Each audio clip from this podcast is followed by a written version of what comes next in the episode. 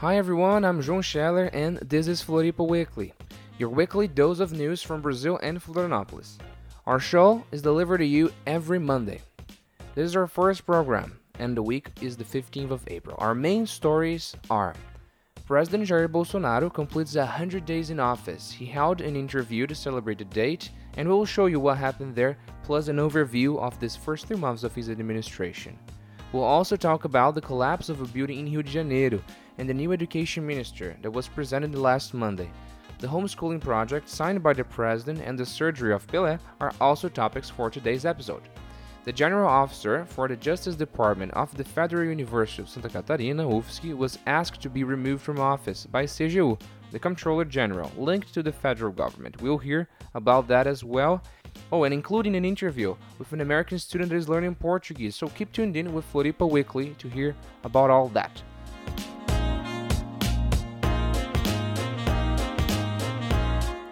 So, uh, our reporter Luiza Pereira will talk about Jair Bolsonaro, whose mandate has completed one hundred days this past week. Hello, Luiza. Hello, João. So, Bolsonaro completed one hundred days in office this past week. The Brazilian president held a conference at Palácio do Planalto to celebrate the first three months of his mandate and to promote new policies that are meant to determine the course of the government's actions from now on.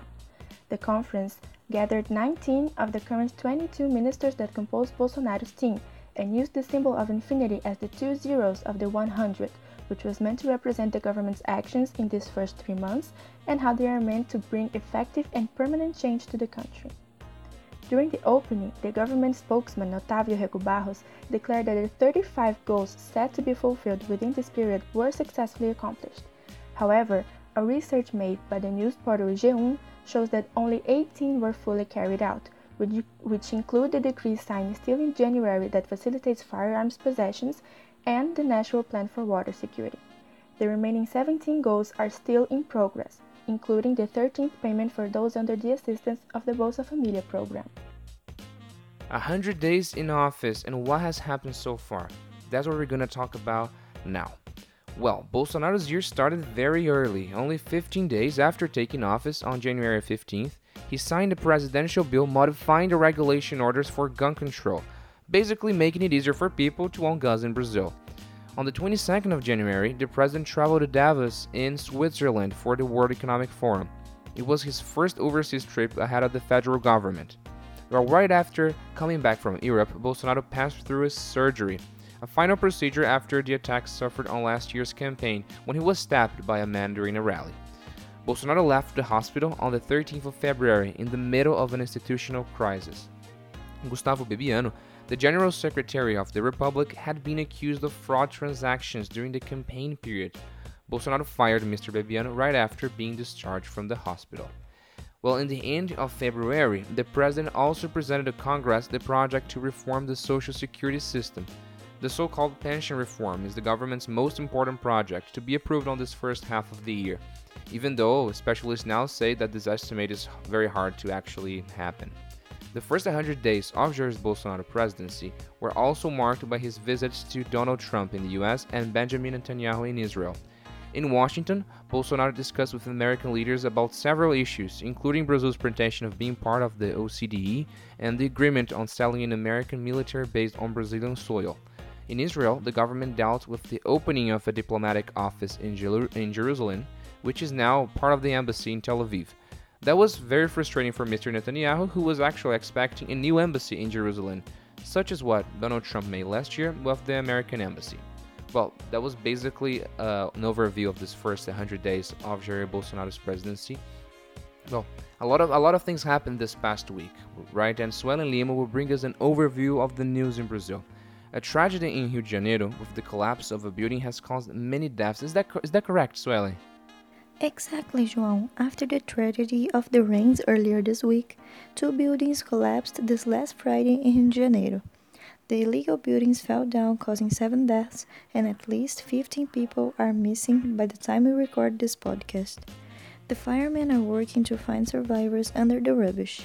They are using sniffer dogs and asking for silence for the people around the area in order to hear screams or other signs from possible survivors. So far, ten people have been rescued alive and sent to hospitals. The Education Ministry has a new minister. After Ricardo Valles' demission, Abraham Reitram takes on the charge. He is an economist and worked with Jair Bolsonaro on his government transition. He was indicated to the president by Onyx Lorenzoni, the chief of staff of the presidency. The New York Museum of Natural History is thinking about canceling an event that would give Jair Bolsonaro a prize. According to the organization, his attitudes regarding climate and the Amazon forest are worrisome. The president signed a bill opening the way for regulating homeschooling in Brazil this past Thursday. The project still needs to pass through Congress, but if accepted, would end the legal discussions over the topic. Last year, the Supreme Court decided that homeschooling would be legally accepted only if approved by a law, defining the legal aspects of the evaluation method and the socializing aspects of the children.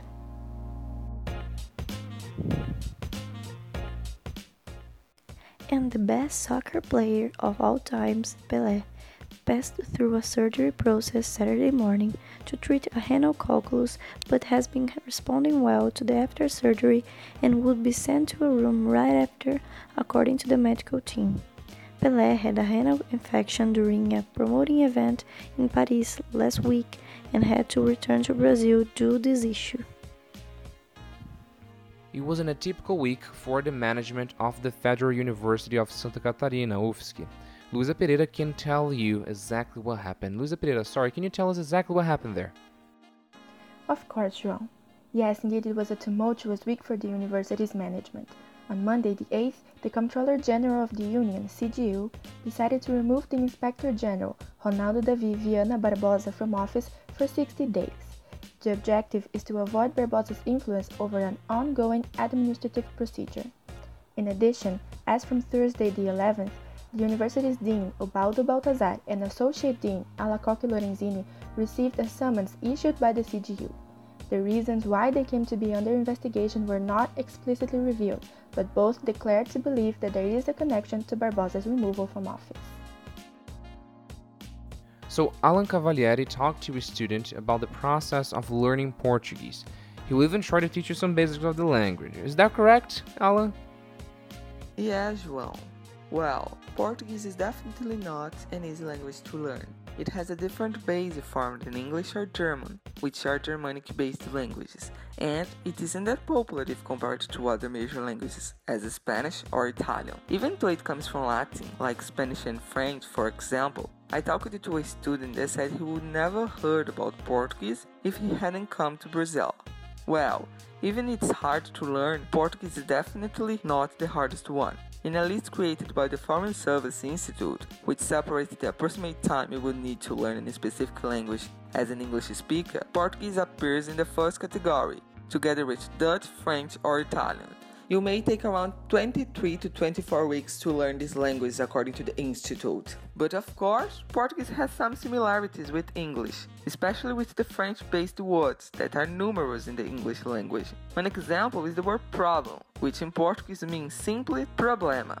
Well, now we are going to talk to an American student that has been in Brazil and in contact with Portuguese for a little while. What is her name? My name is Karen Ramirez. What is most difficult word to speak in Portuguese, do you think? Um, personally, I think um, the hardest words in Portuguese would be the ones with more syllables. For example, um, cabeleireiro. Uh, how long have you been studying Portuguese? Um, I have been studying Portuguese since August. When did you arrive in Brazil? I arrived um, in August too. Have you studied uh, Portuguese before? Um, no, I haven't. I just, my first language is Spanish, so it was a little difficult for me because I had the Spanish background. So everything you know about Portuguese you've learned here between August and this month? Yes, that is correct. And now you're gonna play a game. Say, say five words that now that like come up in your head. Uh, Oi, tudo bem? Obrigada. Um, Comunicação. That's a good one. Um, cachorro. All right. When are you going to come back to your country, United States? I will return in May, in one month. And what are you most thing like about Brazil? Um, I really like the people in Brazil. They are more open, they're really friendly, really different from the United States. And the last one now, uh, what do you recommend to the ones that are learning Portuguese? That it is possible. Don't put yourself down. Uh, Portuguese, I feel, is one of the harder languages to learn because it has a lot of um, articles um, and a lot of um, different pronunciations. So it is a little difficult, but with time and with patience, it is possible. All right, thank you, Karen. Obrigada. How you saw, learning Portuguese is not that difficult. For example, if you want to say hello or hi, that is oi or olá. You can use bom dia as good morning and boa tarde as good afternoon. Good evening and good night are both boa noite. If you want to say how are you, you can use como você está. Let's recapitulate. Repeat with me. Oi. Olá, bom dia, boa tarde, boa noite, como você está? We can also put together some of these words to form a phrase. For example, oi, como você está? Could be worse, don't you think? At the time we recorded this podcast, one American dollar is worth three point eight eight reais, not really different from last week. One euro is worth four point three nine reais, with an increase of eight cents this past week. One Brazilian real is worth eleven point two seven Argentinian pesos, and one sterling pound is worth five point zero eight reais.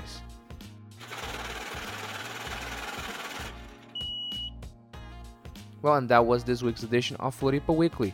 Suggestions, critics, or comments, you write to us on floripa weekly at gmail dot com. Don't forget to like our page at facebook dot com slash floripa weekly for more information throughout the week.